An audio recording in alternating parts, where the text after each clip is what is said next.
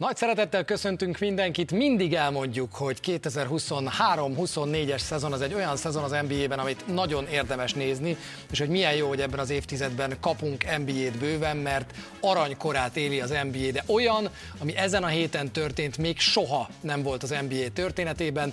Öt olyan nap volt eddig az NBA történetében, amelyen kettőnél több ját, kettő vagy annál több játékos ért el legalább 60 pontot, Hát ezen a héten két ilyen nap is volt, úgyhogy mindezekről a teljesítményekről nem sokára beszélünk majd Baskával. Emellett megvannak az All-Star kezdők, úgyhogy mi hoztunk kezdőket is, meg választottunk cserejátékosokat is, úgyhogy beszélgetünk majd az egyértelmű választásokról, meg a nem annyira egyértelműekről, és a hét harmadik fő témája, mert igazából most három fő témánk van, az egy nagyon-nagyon megosztó edzőváltás, amikor egy 30-13-as csapatnál edzőt váltanak, az természetesen megosztó, és most ez történt a Milwaukee bucks -szal. Milyen hét volt ez? Olyan hét, amikor ahogy te is mondtad, majdnem minden reggel úgy tudtam ébredni, hogy valaki, aki nálam aktívabb éjszakai bagoly volt, hagyott egy ilyen kriptikus üzenetet, vagy Instagramon, vagy bárhol, mit szólsz Embiidhez gesztusom lesérült. Doncsics nem, mindig meg kellett néznem, hogy mi, mi, mi történhetett, hogy, hogy, hogy mit reagálnak le, úgyhogy őrület volt, őrület volt, és, és tényleg minden hétre jut valami izgalom, hol a kulisszák mögött, hol a, a cserék frontján, hol pedig a pályán mutatott teljesítményben. Úgyhogy nem is húzzuk az időt, hanem belevágunk, tudjátok, hogy hol értek el bennünket, mi pedig elkezdjük a híreket. Menjünk időrendben, a 70 pontos Joel Embiid mérkőzéssel. Ez a meccse a San Antonio Spurs ellen született meg. A kilencedik játékos lett az NBA-ben, aki elért legalább 70 pontot egy mérkőzésen az NBA történetében, és a mérkőzés előtt már egy elképesztően vicces jelenet volt, amikor bemelegítés volt, és Joel Embiid oda lopódzott Vembanyáma mögé, úgyhogy Vembanyáma ne vegye észre, és aztán egy ilyen hú, mekkora ez a gyerek fejet vágott és aztán a meccsen pedig tökéletesen láthattuk, hogy ebből bizony presztis kérdést csinált Joel Embiid, és elképesztően mérte azt ki, hogy mi az, amit megtehet a Wembanyamával szemben, és mi az, amit nem, és a Spurs magas emberének minden rutintalanságát, újontságát tökéletesen használta ki. Igen, ugye sokszor mondtuk azt Wembanyámáról, hogy nem feltétlenül neki kell megtanulni az NBA-t, mert egyébként, de de az NBA-nek is meg kell tanulni őt, és ezért nagyon sokan beleszaladtak már nagyon komoly blokkokba, amikor Wembanyama arra jár. 36 percre vetítve fogunk majd még erről beszélni, négy és fél blokkot oszt ki. Ha egy rendes mennyiséget játszana, Wembanyama nem jegelné őt Popovics, akkor ezzel a számmal kéne nagyjából kalkulálnunk. És Joel Embiid a középtávoliait ugyanolyan szemrebben és nélkül eresztette el, úgyhogy nem tudott hozzászokni, hanem tényleg csak az évek meg a rutin döntöttek, hogy á, ezt nem fogja elérni, és mindent bedobott róla. És oké, okay, a Spurs ellen sokat dobni lehet, hogy nem a legkomolyabb fegyvertény, lehet, hogy egy alsó harmados védőcsapatról beszélünk, de ez egy nagyon hatékony meccs volt megint Joel Embiid-től. A konkrét dobó százaléka egyébként csalókán gyenge, 70 pontos viszonylatban 50% fölött dobott, de ha megnézed azt, hogy hányszor szedi le a saját pattanóját és teszi föl, és azokat kvázi egy birtoklásnak veszed, akkor ez egy piszok hatékony meccs volt, és minden idők legrövidebb idő alatt, vagy legkevesebb játékperccel inkább ezt mondom, elért 70 pontja volt, 37 percet alig játszott Joel Embiid. Nagyon érdekes volt, hogy eh, ahogy látjátok, még amikor Zach Collins fogja, de hát mondjuk Zach Collins ott szokott reggelizni szerintem Joel Embiid, akkor még úgy néha-néha besegítettek, de Embiid ott hagyták rajta. Figyelj, mm itt a feladat, haver. Old meg, próbáld meg megoldani. Itt egy elit center az NBA-ből, nézzük meg, hogy mit csinálsz vele szemben. És, és két dolgot láttam én folyamatosan a, a kosarainál Embiidnek. Az egyik ezek a vonalzóval kimért középtávolik tökéletesen, és honnan a francból tudta Embiid, hogy, hogy mi ez, mert hogy ezt nagyon nehéz bemérni, hogy mondta, hány játékosnál láttuk, azt hitte, aztán kapta a borzasztó ja. nagy búrát, Embiid pontosan tudta, hogy mi ez a távolság, amit még megengedhet magának, a másik pedig, hogy úgy tolta be Vembanyámát párszor a pahánk alá, hogy azt, aki nem Spurs drukkerának, öröm volt nézni.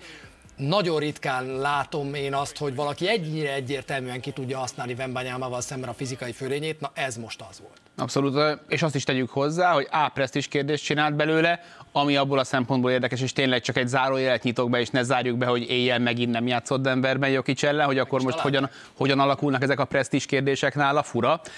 A másik pedig az, hogy egy triplája volt, kettőből egyet dobott be, és utoljára 1994-ben David Robinson dobott egy triplával 70 pontot a Clippers ellen, amikor a gólkirályi cím volt a tét. Tehát amíg utána láttunk a 70-60 pluszos teljesítményt, mind Booker, mind mm, Towns, mind pedig Doncic esetében 5 pluszos triplás volt szerintem mind a két meccs. Az, hogy valaki úgy dobjon 70-et, hogy, hogy ehhez ne kelljen neki csak egy tripla, ilyet 94 óta nem láttunk, és előtte sem nagyon. Azt olyan durva.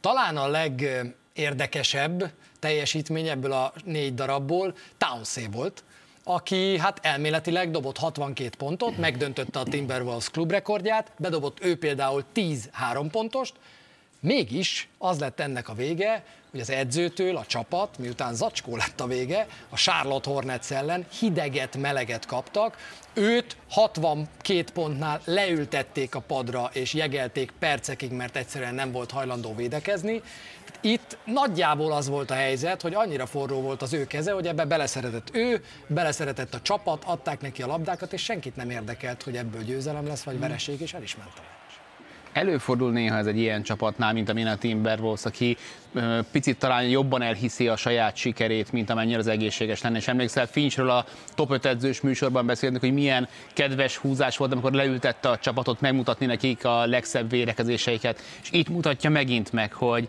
Figyelj, igen, azt gondoljátok, hogy itt január közepén hátra lehet dőlni az első a nyugaton? Ne szedjen el 62 ponttal, és, és, és mindenki mindennek elmondalak benneteket?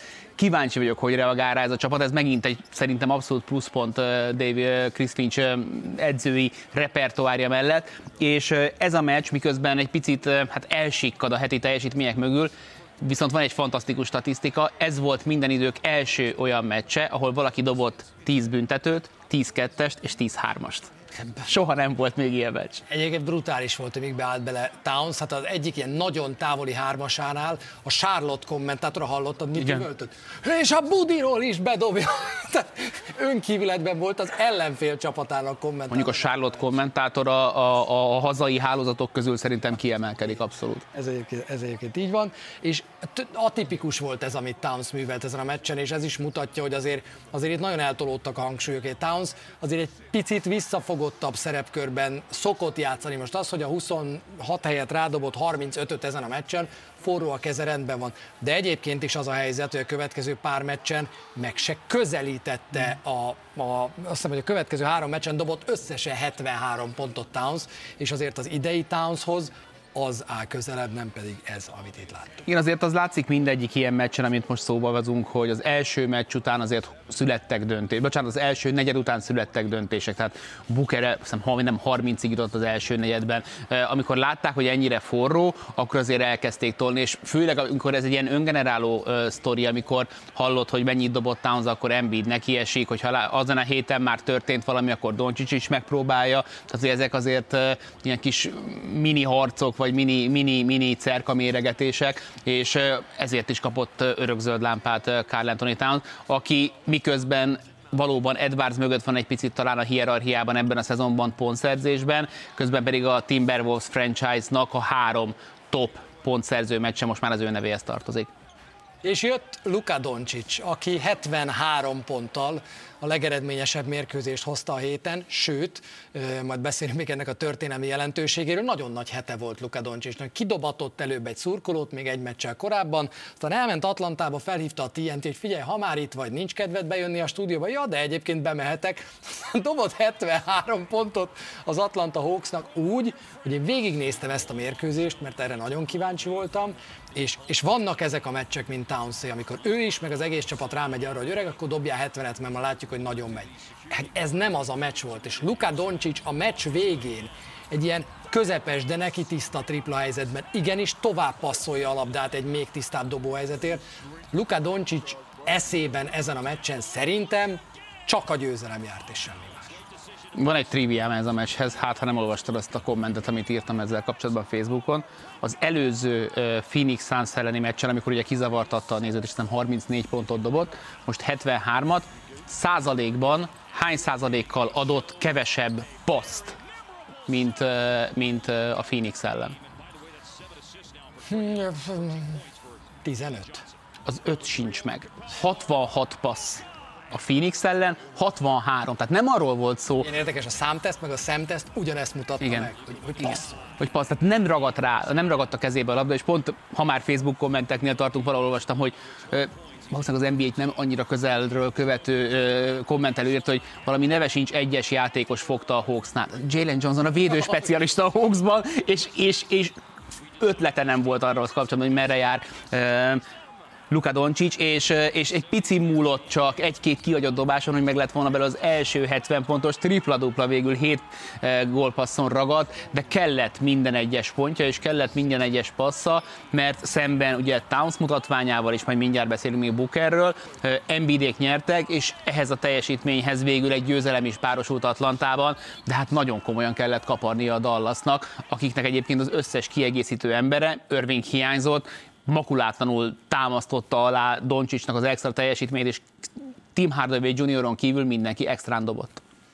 Kobe Bryant és Will Chamberlain, ők ketten tudtak az NBA-ben egy meccsen több pontot dobni, mint ez a 73, amit Luka Doncic dobott. Van még egy kérdésem ehhez kapcsolódóan.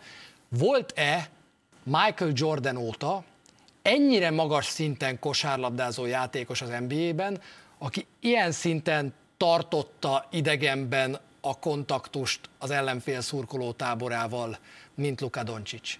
Mert valami eszement. Most az, hogy kidobatja a szurkolót, az egy dolog, megmondta utána, ezt nem kellett volna megtennie.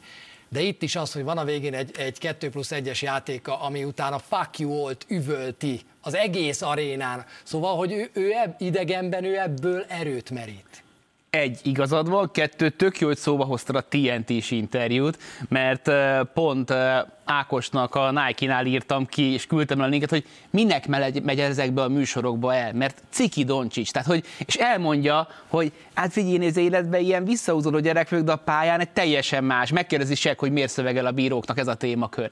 És hogy nem mutat jól tévéműsorokban, idegenül érzi magát, nem, de kint a pályán pedig egy, egy, egy, egy, egy tényleg, egy, ha az ellenfél, hát azt elküldtem neked azt a, azt a videót végül, amikor bedobja, bedobja a, a, a kosarat a plusz egyet a végén, és ott ül az Atlanta mezes pulcsis, pulcsis rác, és így mutatja a plusz egyet, amikor Atlanta szurkoló vagy, de elragad a pillanat, és azt látod, hogy itt van egy zseni, és nem azt mondja, hogy középső, hanem ő mutatja a plusz egyet. Szóval, hogy ennyire magával ragadja, és igen, Doncsics valóban nagyon manipulálja a közönséget. Van itt egy Trey Young is azért eléggé együtt él, ha már Atlantában vagyunk, és ugye milyen érdekes, hogy Kobi születésnapja volt, hogy pont ugye Young ellen, akivel ugye elcserélték egymást, vagy őket elcserélték egymásra. Szóval nagyon-nagyon sok ilyen kis érdekes alsztoria volt ennek a meccsnek.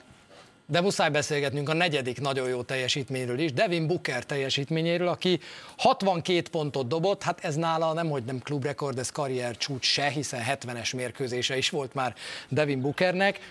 Ha csak azt nézem, hogy ebből a négy teljesítményből melyik volt a leg sokoldalú, a pusztán a kosárlabdát nézem, akkor nálam Devin Booker nyer. Tehát a betörések, a, a, még egy félhorog is volt benne, a pozíciózása. Én imádom nézni, hogy Devin Booker pozíciózik, nála magasabb emberekkel, kevés alacsonyabban, de nála magasabb emberekkel is. Szóval nekem bizonyos szempontból ez volt a kedvencem. Még akkor is, ha talán ez volt a legkevésbé hangos. Igen, gyönyörű megnézni az ő shotchartját ezen a mérkőzésen, ahogy beteríti a tripla vonal környékét is, és belül is középtávolról a gyűrű környékén. Itt is annyira ment az első negyedben neki, hogy aztán utána végül megkapta a, a zöld lámpát a vereség az ettől még eh, bekerült a Phoenix neve mellé, de Devin Booker ezeken az ihletett napjain eh, a liga legsokoldalúbb támadó fegyverei közé tartozik. Hát és úgy majd erről beszélünk a ma esti meccsen is, hiszen Indiana-Memphis mérkőzésünk közvetlenül az Eliup után, hogy a végén ő kapta meg azt a búrát Nismith-től, ami aztán a mérkőzésbe került. Eh, megnéztem, hogy a festéken belülről, illetve nem is a festéken, hanem a félkörön belülről hogyan dob Devin Booker, mert egyszerűen egészen elképesztő, 69,5 százalékkal dob Booker, eh, ami most már még SGA számadatánál is jobb, úgyhogy valami eszméletlen, hogy milyen sokoldalú jó ott belül. Eh, a kicsik közül Doncsics az egyetlen, aki, aki nála jobb ebben, aki meg tudjuk, hogy használja a hátsóját, amint a, a védő mögötte van. A Suns meg egyre jobb.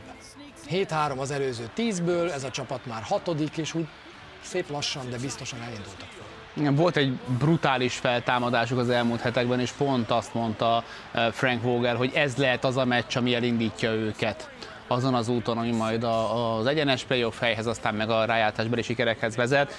Nagyon sok ilyen, ilyen alakuló projektünk van. Ha, ha már Phoenix, akkor ugye most már kiderült az is, hogy mielőtt Frank Vogel megkapta volna ezt az állást, felmerült Duck Rivers neve is ezzel a csapattal kapcsolatban. Úgyhogy hosszú az út, és azért, azért kiderült ebben a, a szezonban már a Phoenix számára, hogy azért a, a Bab nem hús, azok a nevek, akiket leigazoltak, és mi is megbeszéltük az Eliubban, hogy ezek a játékosok valaha rotációban voltak egy NBA csapatnál, azért amikor ebből összeraksz 5-6-ot, abból nem feltétlenül lesz egy gyilkos kispad, és, és még mindig azt hiszem, hogy keresi a tökéletes formulát Frank Vogel. A szerencséje az az, hogy bármelyen néz igazából, leszámítva mondjuk egy, egy OKC-t, vagy egy Minnesota-t, nyugaton elég sokan vannak még ezzel, hogy keresik a tökéletes rotációt. Mi nem keresünk semmit, mert mi már összeraktuk az All-Star cseréinket, majd a reklám után kiderül, hogy Devin Bookernek sikerült oda bekerülni, mert ugye a kezdőben nem került be nyugaton, mint ahogy beszélgetünk majd Duck Riversről is, úgyhogy pár perc szünet, és aztán már is jövünk vissza. Folytatjuk az Eliupot, és köszöntjük azokat, akik a YouTube-on nézik ezt a részt. Nekik mondjuk, hogy a teljes műsort az EMC Mikro abban, vagy az emcmikro.hu egy hétig bármikor megnézhetitek. Érdemes is lesz azzal foglalkozni, mert nem sokára élő NBA mérkőzés is lesz majd az EMC Mikron, amikor a Sport TV-n csak felvételről leszünk, és várjuk kommentben tőletek az All-Star cseréiteket, méghozzá nagyon, mert mostanában nagyon jó tippeket adtak, például amikor a legjobb edzőkről van szó. Úgyhogy nézzük is meg, hogy melyek lettek a hivatalos kezdőcsapatok. Ugye elég sok minden változott, mert ugyan a nézői szavazatokban az utolsó körben sok minden már nem osztott, nem szorzott, de beesett a média szavazata, és beesett a játékosok szavazata is, és így aztán történt két előzés, láthatjátok a nyugati és a keleti kezdőtöst is, nyugaton Doncsics, Gilgis Alexander, az első 20-szoros All-Star LeBron James, Durant és Jokic a kezdőtösben, a túloldalon. Halliburton, Lillard, Tatum, Jannis és Embiid van ott a kezdőtösben, úgyhogy Lilárd a keleti, SGA pedig a nyugati kezdőtösbe került be. Erre számítottál? Reméltem inkább azt, hogy, hogy Triangot azért erősnek éreztem. curry imádom, szeretem, de SGA ebben a szezonban jobban megérdemli. Ami engem külön lenyűgöz az az, hogy, hogy Tyrese Halliburton minden listán első helyen tudott végezni, hogy valakinek az egy szezonon belül mutatott teljesítményét ennyire egyöntetően minden oldalról megelőzik, vagy meg, meg süvegelik.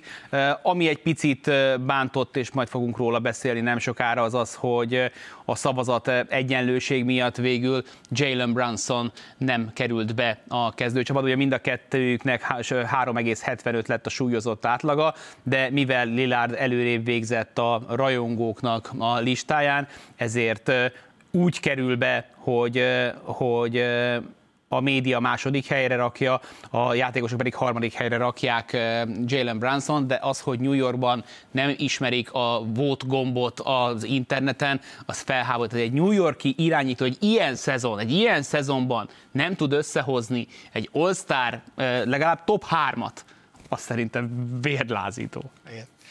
Láthattátok a szavazatokat nyugatról is, keletről is, most keletnél maradunk, ha már Brunson-t előszedted, ő az egyik témánk mára, mert, mert Jalen Brunsonról mára teljesen egyértelművé vált, hogy ennek a New York Knicksnak a legjobb játékosa. Hát mellőle már el is cserélték a harmadik legjobbját ennek a csapatnak. Ott maradt Rendel, akinek tisztában vagyunk minden szuperségével, meg minden defektjével, és ott van Jalen Brunson, aki a Dallasban két éve egy 16 pontos játékos volt, most egy 26 pontos játékos a New York Knicksben, és minden terhet elbír eh, ez az ember, és egyértelmű, és ebben én tévedtem akkor, amikor a Dallas-tól a New Yorkba ment, én ott azt mondtam, hogy fú, benne van-e az, amit várnak tőle, hát mi az, hogy benne volt még annál sokkal több is. Így van, és ez az évi 21-2 millió dollár, most az NBA egyik legjobb szerződése ezekkel a számokkal annyira atipikus az ő játékstílusa szerintem a mostani NBA-ben, illetve hogyha nem is feltétlenül igaz ez, de, de hogy egy picit az egykori csapattársát Doncsicsot idézi már abból a szempontból, ahogy a súlypontokat helyezi a gyűrű környékére, hogy mennyit pozíciózik, hogy mennyit használja a testét, és a,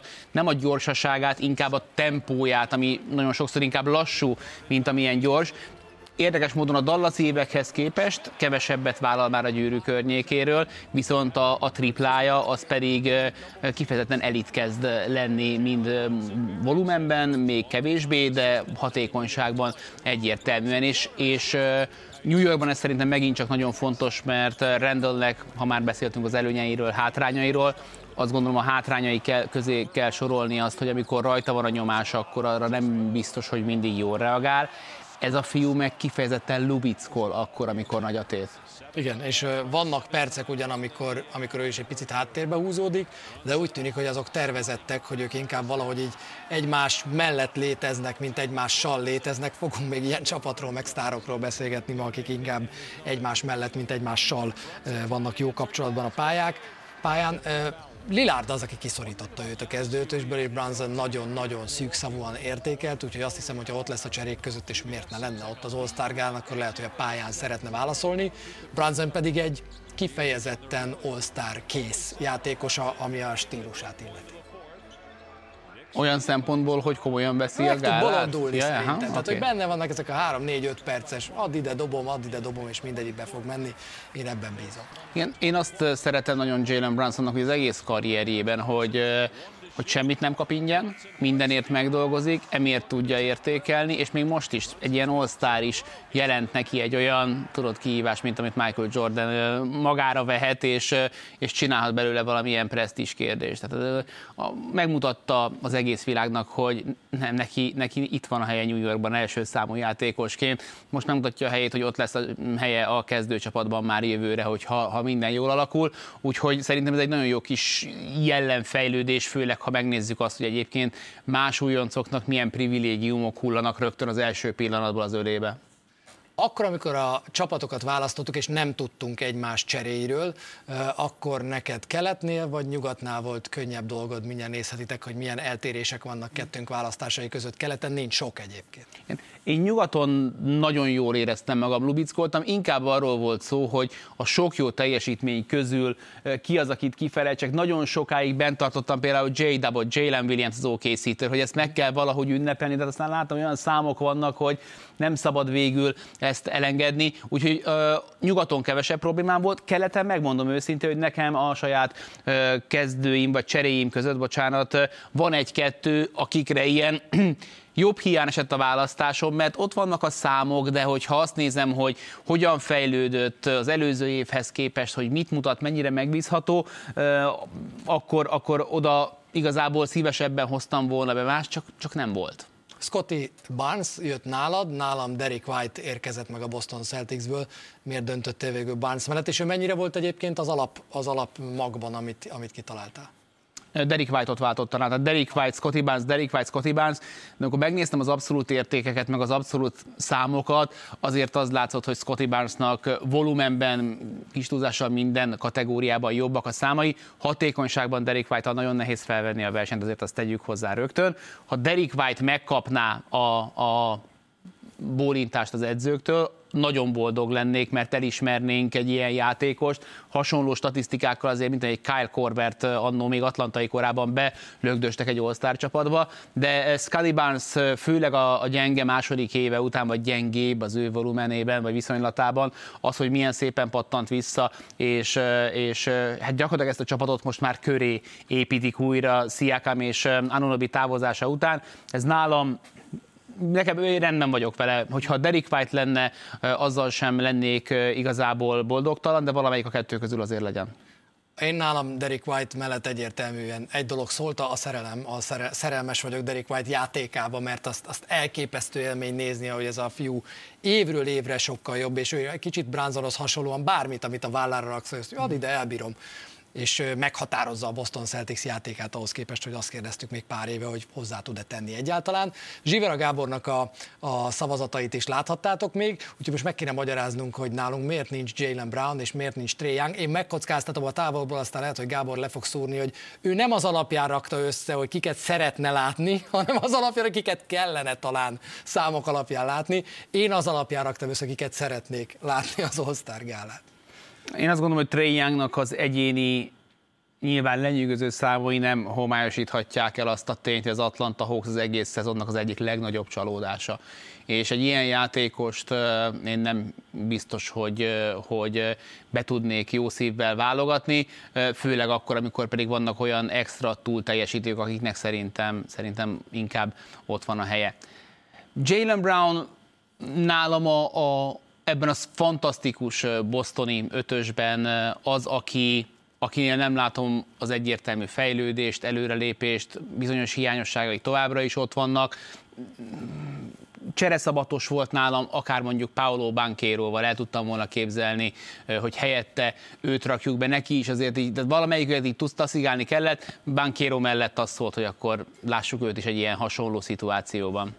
Másodévesen először fog játszani Paolo Banquero All-Star gálán, ha. ha beválogatják, amit nagyon megérdemelne. 22,6 pont, 7 lepattanó, 5 assziszt, és egy, és egy jó csapatnak a legjobb játékos a Banquero.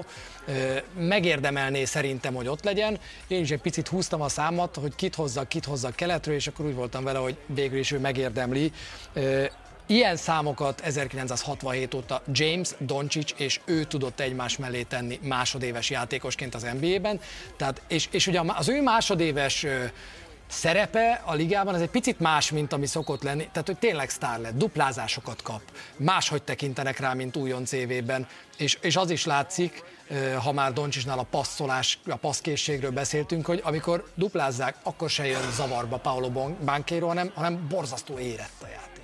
Igen, az látszik rajta, amit te mondasz, hogy másodéves korára, főleg azért, hogy egy gyenge csapatba vagy egy épülő csapatba érkezett, mind ő, mind Franz Wagner sokkal komolyabb védekezést kap, mint amit általában ilyen korban szoktak játékosok, és azért azt tegyük hozzá, hogy Paolo Banquero a posztján, meg az ő használatához képest azért masszívan a liga átlag alatt van hatékonyságban. Tehát bárhonnan dob, ő azt elég gyengén teszi. Hogyha, és így is jó, Hogyha most azt nézzük, hogy mi történt Scotty barnes a második évében, és onnan hogyan jött ki a harmadikra, Bankero egy VB-ről jött, hogy mi lesz jövőre Bankeroból, szerintem az lesz az érdekes, ott, ott egy komoly, komoly, komoly robbanást várok, és azt gondolom, hogy ez egy jó, meg picit ebből a szempontból a hatékonyság miatt megelőlegezett bizalom, hogy akkor most az All-Star is mutassa meg, hogy mit tud.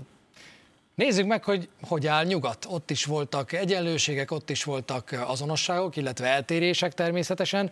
A két eltérés az az, hogy nálad inkább Sabonis, mint Towns, és inkább Jamal Murray, mint Booker nagyjából pozíciók alapján ezt így lehet összerakni.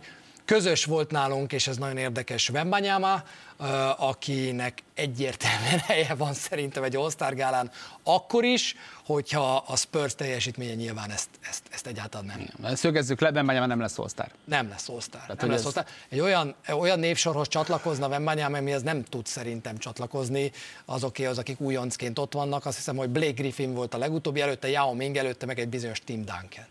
Nem lesz Igen. All-Star. Igen. Devin Már Booker... tíz győzelme a Spurs. Devin Bookert nagyon fájó szívvel engedtem el, viszont azt gondolom, hogy nonsens az, hogy Jamal Murray még nem volt -star. És ez az egyetlen dolog, ami, ami elé tette, mert ahonnan ő visszajött, ahonnan visszatért, amilyen teljesítmény mutatott, amekkora tökei vannak Jamal Murraynek, amilyen extra hatékony távoli kettesekből és triplákból, úgy, hogy egy ilyen sérülés után nem csökken a gyűrű környéki vállalásainak a száma. Legtöbb kisember egy ilyen para után kiszorul, kiszorítja magát a gyűrű alól. Jamal Murray nem, úgyhogy nálam ő az, ami, ami, ami, ami Booker föl, fölött döntött. Jamal Murray játékát én nagyon szeretem, viszont én meg úgy voltam vele, hogy valahogy mindent egy icipicit jobban szeretek Devin Booker játékában, mint, mint Jamal Murray játékában, azzal együtt, hogy tényleg végtelenül király Murray, és az, hogy Booker tudott nálam még tovább fejlődni, nem nálam, hanem egyáltalán hatékonyságban, hogy kevesebb rádobásból több karrier csúcspont átlagot, és hogy elkezdte végre kirángatni a, a, a semmiből ezt a, ezt a Phoenix Suns szekeret, ez nekem, nekem megért egy all de hát nonsens lenne, hogyha ennek a bajnok Denver Nuggetsnek egy Jokicsa lenne az All-Star hogy azért valószínű, hogy inkább Jamal Murray lesz majd ott. De tényleg itt a bőség zavara, mert ugye, Ez ha abszolút. most áttérünk Szabonészra, ott van, hogy a Sacramento-ból kit rakjál be Foxnak, ott a helye, egyértelműen ott van a helye, Szabonisnak ugyancsak melyik újadba harapjál bele. Ugye Szabonisnak ez a majdnem 20 pont, 13 lepattanó, 8 gólpassz, az újkori kosárlabdában egyedül Jokic tudott ilyen számokat, de Szabonis Jokic számainál hatékonyabb dobásban. Labdát azért sokat ad el, de hogy az, hogy 8 gólpaszt kioszt ez a srác, és mind a posztján, mind amennyit nála van a labda, kiemelkedően önzetlen. Tehát, hogy tényleg abszolút azt a sulit hozza, mint a Joker. Én nagyon szeretem Szaboniszt, ez lenne a negyedik all gálája egyébként, ami, ami nagyon durva. Eddig hat pont volt a legjobb. Én őt azért hagytam ki, mert hogy azt mondtam, hogy Szabonis egy másik Szabonisztól eltérően annyira nálam nem ez az All-Star gála játékos, akkor inkább megnézem Towns-t, aki megnyerheti tőlem a Skills Challenge-et, beleállhat 15 triplába megint, és bedobhat belőle 10 de az meg kétségtelen tény, hogy magamat cáfolom, amikor azt mondom, hogy mondjuk fejlődő játékosokat hozzunk ide, mert Towns pedig tényleg egy visszafogottabb szerepkörben játszik, mint amilyenben az elmúlt szezonokban játszott, ez meg is látszik a csapatnak az eredményességén. Úgyhogy, úgyhogy így. Kik azok, akikért vérzik? Úgy, Wemby. Wembit még egy pillanat. Én szeretnék Wembyről beszélni. Körbe? Jó. Igen, mert hogy miközben azt mondjuk, hogy nem lesz ott, és most végre örülni fogsz, hogy előhúzom a 36 perces statisztikákat. Amióta Popovics letolta kvázi centerbe Vembányámát, ha nem jegelnék és óvnák a széltől is, és azt mondanánk, hogy 35-36 percet játszana, mint egy rendes kezdőjátékos, az ő statisztikái december óta 29 pont, 14 lepattanó, 4,5 gólpassz, 1,2 stíl és 4,5 blokk. Ha csak januárt nézzük, ezek a számok stimmelnek, azt leszámít, hogy 34 pontról beszélünk. Tehát ez a csávó január óta a liga centerposzton egyik legpusztítóbb számokat hozó játékosa. Tehát abszolút egyébként van arra precedens, meg van jogalap, hogy miért beszéljünk róla, mert egyszerűen az majd visszafogják. Visszafogják, és, és, és lassan eresztik rá a ligára, de amikor ez a srác meg fog érkezni, akkor olyan számokat fogunk látni, hogy a szemünk ketté áll. És hát a Minnesota Timberwolves elleni mérkőzésen, aki látta, boldog, aki nem, az meg nézze meg azt a rossz hand, rossz kész crossovert, amit csináltott ugye Isti bodiroga dobásként, a, a Spurs kommentátorok George Gervin féle dobásként jellemezték. Miközben ez a Semgad. Miközben a Semgad, és, és ott volt vele szemben a liga háromszoros legjobb védője Rüdi Gober, és így végignézte, hogy ezt Vembanyama megcsinálja.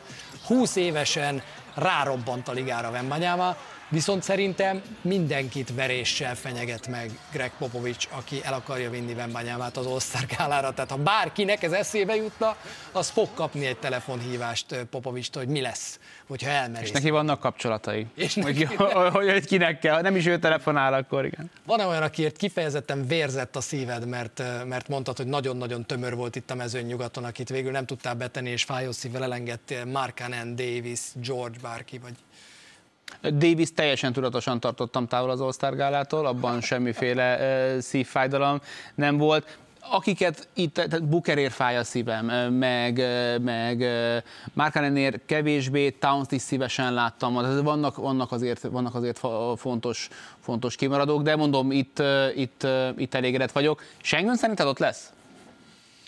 Nekem ő az a másik, akit szerintem nagy, nagy pofával mind a ketten beszavaztuk, de... És azért írtuk be, mert látni kéne azért az All-Star szerintem nem. Bár egyébként a, ő meg ugye a nézői szavazatoknál eléggé infláltan végzett, ami teljesen rendben van. Én meglepődtem, mm. hogy milyen sokat kapott, mondjuk például Wembanyámához képest. Igen. De szerintem nem lesz ott végül. Lehet, hogy hiába próbálod Davis távol tartani az All-Star gától. Nem, Davis ezer százalék, hogy ott lesz. Én azt gondolom, hogy, hogy Gober is ott lesz akkor viszont egy csomó minden lesz, amit majd nem találtunk el, de még egyszer az alapján raktuk össze a csapatainkat, hogy kiket szeretnénk látni. Egy all és aki azt mondja, hogy Vembányában nem all kész játékos, az velem beszélgessen. Tartunk egy kis szünetet, és aztán megbeszéljük rögtön, hogy miért váltott edzőt egy 30-13-mal álló csapat kelet második helyén, ez a csapat a Milwaukee Bucks. Mindjárt. Edzőváltás történt Milwaukee-ban. Hiába állt a csapat 30-13-mal kelet második helyén, Adrian Griffinnek egyszer csak megköszönték a munkát, miután 10 napig a komplet vezetőség figyelte, hogy hogy vezeti az edzéseket Griffin, és már akkor, amikor a kirúgás megtörtént, az volt az első plegyka, hogy itt Duck Rivers lesz a vezetőedző. Sokan nem akarták elhinni, és aztán egy-két nap múlva tényleg úgy lett, hogy kinevezte ez a Milwaukee Bucks Duck Rivers-t. Mennyire lepett meg maga az edzőváltás? Engem nagyon meglepett azért, mert egy 40 pontos Clevelandi zakó után, ha nem történik meg, akkor a Detroit mérkőzések környékén meg hogy a fenében történik meg. Meglepett? Azt hiszem, hogy igen. Azt hiszem, hogy igen. Igen. Igen. Nem, de én azt, tehát, hogy jó, persze, ne felejtsük el, hogy ugyanennél az asztalnál már Kornélt elkezdtük ezzel a témával zaklatni, szerintem november környékén, hogy, hogy biztos, hogy jó ötlet volt Adrian Griffin, nem kéne még most elküldeni, és hát nyilván mondta, hogy nem, de az, hogy meglépték, meg az, hogy volt elég vér a pucájukban ahhoz, az, az lenyűgözött, mert azt gondoltam, hogy nem fogják ilyen nyíltan bevállalni azt, hogy rosszul döntöttek néhány hónappal korábban. Ez az első és legfontosabb kérdés, hogy, hogy jól döntött-e a Milwaukee Bucks, hogy arra való tekintet nélkül, hogy, és erről majd beszélünk, hogy milyen egyéb vezetőedző jelöltek lehettek volna még, de azt mondták, hogy ez az irány, amerre ez a Milwaukee Bucks tart, 30-13, ide vagy oda, ebből bajnoki cím tuti, hogy nem lesz, úgyhogy húzzunk ki ebből az utcából, de nagyon gyorsan. Mi a kérdés? Jól döntött a Bucks? Te így döntöttél volna, ami oké? Én azt hiszem, hogy főleg amikor megjelentek ezek az összesítő cikkek, hogy a kilenc eset, amikor az látszott, hogy a csapat és az edző között nincsen kémia, hogy annyi repedés volt ezen a kapcsolaton. Én nem, tehát ennek a Milwaukee Bucksnak egy bőven 30 pluszos Damien Lillarddal nincsen ideje arra, hogy kísérletezzen, és megnézzük, hogy na majd hát, ha összeáll.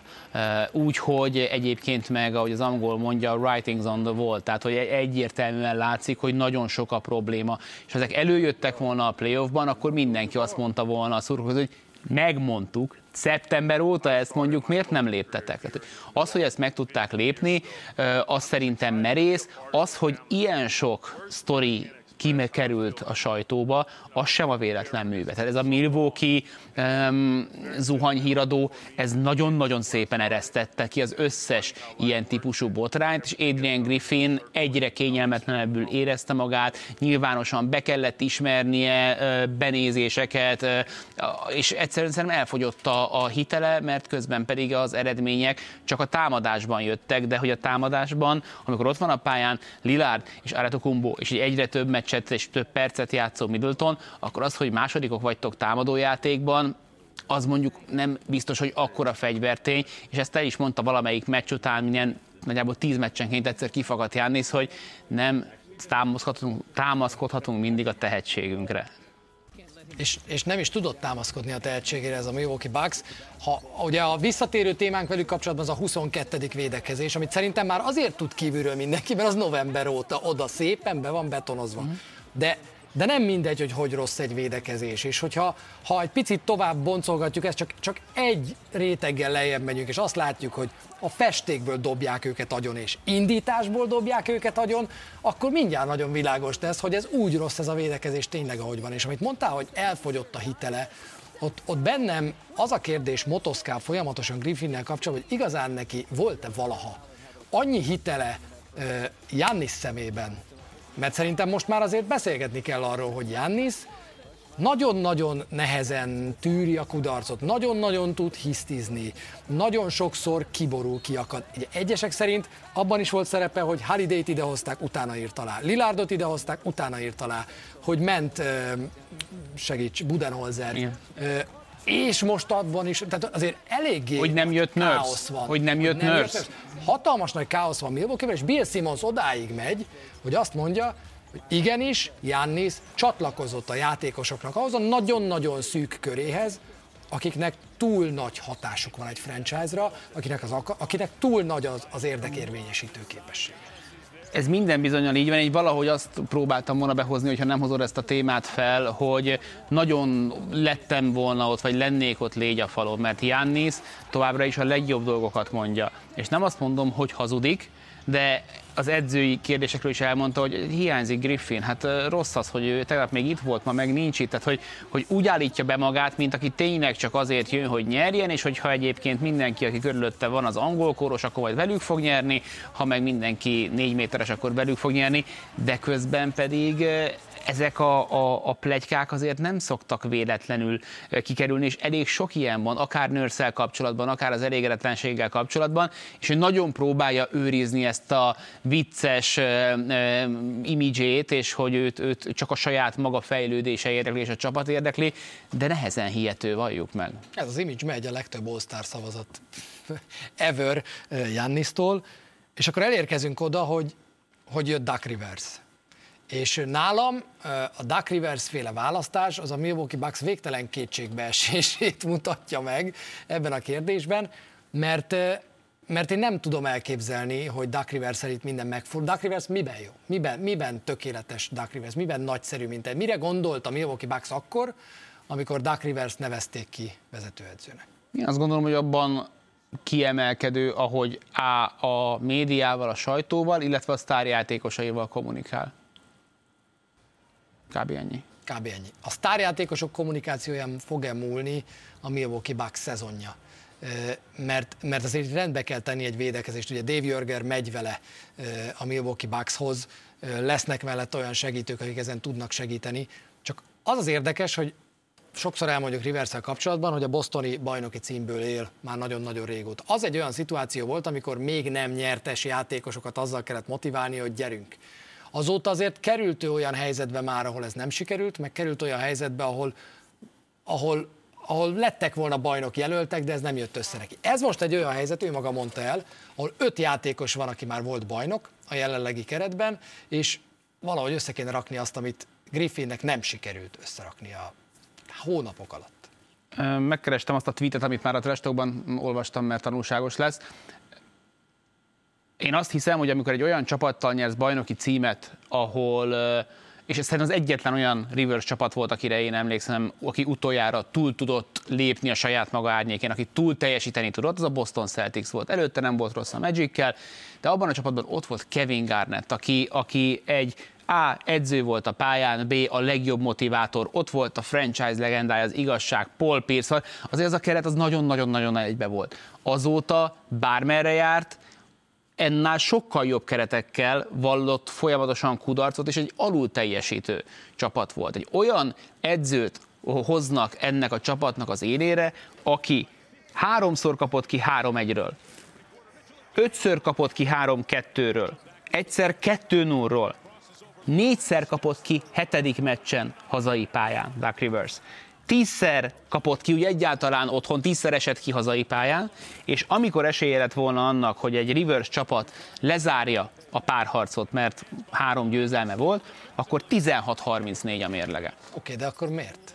Miért dönt úgy egy Milwaukee Bucks, hogy és megnéztem én is, hogy kik voltak még a piacon. Nyilván nem akartak házon belülről kinevezni más valakit, mert ott mit most... Ami az egyetlen esély egyébként eddig, amire láttunk példát, hogy működhet, amikor például a Blettet elküldték Clevelandből, akkor a segédedző és a csapattal már akkor is nagyon jóban lévő Lut nevelték ki, vagy nevezték ki, és ne felejtsük el, hogy ahhoz a győzelemhez is minden idők eddig páratlan egy-hármas fordítása kellett döntőben. De akkor miért? Visszatérek oda, hogy miért nevezik ki Duck Rivers-t, hogyha Mike D'Antoni lett volna körülbelül a második legjobb opció, két írást olvastam, hogy kik lehetnek öten körülbelül kandidánsok arra, hogy vezetőedzők legyenek, és akkor ott volt Mike D'Antoni meg Duck Rivers. Ez innen jutottam el én oda, hogy csak arra tudok képzelni, hogy, hogy zéró tekintélye volt a játékosok előtt, és aztán még hallottam, hogy a vezetőség így levonult és nézte, hogy Adrian Griffin edzést vezet, és tíz nap múlva úgy döntöttek, hogy akkor ez nem működik. Gondolom nem azt nézték, hogy X-eket meg O-kat hogy rajzol. Hát igen, és azt is de se felejtsük, hogy én olvastam Kenny Atkinsonról is. Nem tudom, hogy a Warriors megadta volna az engedélyt. Én amennyire ismerem a Warriors-t, igen. Tehát, hogy, hogy nem nagyon szoktak azért így keresztbe feküdni egy kinevezésnek. De el se jutottak odáig, úgy tűnik, hanem nagyon hamar lezárták ezt a keresést és, és, és ezt a tárgyalást. Kimondták, hogy első számú jelölt volt Rivers. Igen. Ez nem, nyilván, ha bajnoki címet nyernek, akkor az majd egy más tészta lesz, de hogy ezzel a döntéssel nagyon-nagyon oda teszik a fejüket a guillotine alá, mert amikor jön majd egy és ha jön, akkor jön egy zakó, vagy egy kiesés, akkor mindenki. Ne, nem látom azt, hogy nyár után majd hogyan fog itt maradni Duck Rivers. Tényleg Duck Rivers az egyik leg, leg, leg, legromlottabb áru a piacon jelenleg, és azt gondolom, hogy nem volt ezzel kapcsolatban B-tervük. Már eleve ugye, és ezt eddig kiadtuk a beszélgetésből, hogy Duck Rivers már hetek, kis túlzással hónapok óta a Bucksnál dolgozik külső tanácsadóként, ő a sajtótájékoztatón ezt tagadta, ő azt mondta, hogy ahhoz fizu is kéne, és ő nem kapott semmit a Buckson, mert Griffinnel van nagyon jóban, és ő kért tőle tanácsokat, ami valahol még romantikusabbá teszi az egész történetet egyébként. Hát, na, fene se tudja, hogy hogyan van ez. Mondom, kis túlzással példátlan, és mondom, az egész valahol ott kezdődik, hogy nyáron mire gondolt a Milwaukee Bucks, amikor, amikor nem hozzájuk kerül uh, egy Vogel, nem hozzájuk kerül egy Monty Williams, mondjuk azt lehet, hogy nem érdemes bánni ebben az esetben, nem hozzájuk kerül Nick Nurse, hanem Adrian Griffin mellett kötnek ki, aki rögtön az első két hetében egyrészt a legtapasztaltabb segédedzőjével nagyon rossz kommunikációs skillekről tesz tanúbizonyságot, és az egész csapat előtt letolja valamiért, aki valószínűleg ez csak egy utolsó csepletett a pohárban, tehát Sterik Stotzot láthatta azt, hogy ott mi, mi az, ami nem fog működni. Az, hogy másfél hét után behátrál a csapatától, amikor mondják neki, hogy figyelj, mi nem a Toronto Raptors vagyunk, hogy öt fiatal, hat láb, nyolc magas csávó rohangál körbe, hát nézd meg szegény Brook Lopez, tehát nem fedezi a TB-je azt, hogy ennyit futkározzon, rak már be a palánk alá, hogy a következő meccsen csak a vicc kedvéért Brook Lopez 9 blokkol, amikor berakják, és akkor le kell nyilatkozni egy hogy hát a játékosok ezt jobban látják. Micsoda? Miről beszélsz ember? Hát ne csináljuk már. Érdekes, nagyon, nagyon kíváncsi leszek, hogy mire lesz képes Duck Rivers. Itt van azért itt feladat nyilván személyiségeket kezelni, de, de van itt azért más feladat is. Riversnek minden esetre jót mondott a sajtótájékoztatón, mert a médiával nagyon jól bánik, amikor kérdezték tőle, hogy akkor hivatalos, hogy az első meccs a Denver elleni idegenbeli meccs és azt mondja, igen, okos, nem? úgyhogy Duck Rivers a bajnok ellen vendégként mutatkozik be. Nálunk viszont majd az Indiana Pacers Memphis Grizzlies mérkőzés következik azonnal, Halliburton nélkül, de egy meghalni nem akaró Memphis Grizzlies-zel, amelyben csupa-csupa új játékost fogunk majd mutatni. Úgyhogy pár perc szünetet tartunk, és aztán várunk természetesen mindenkit, Eliuk pedig jövő héten lesz majd legközelebb, akkor késő este arra készüljetek majd. Köszönjük, hogy itt voltatok, sziasztok! Sziasztok!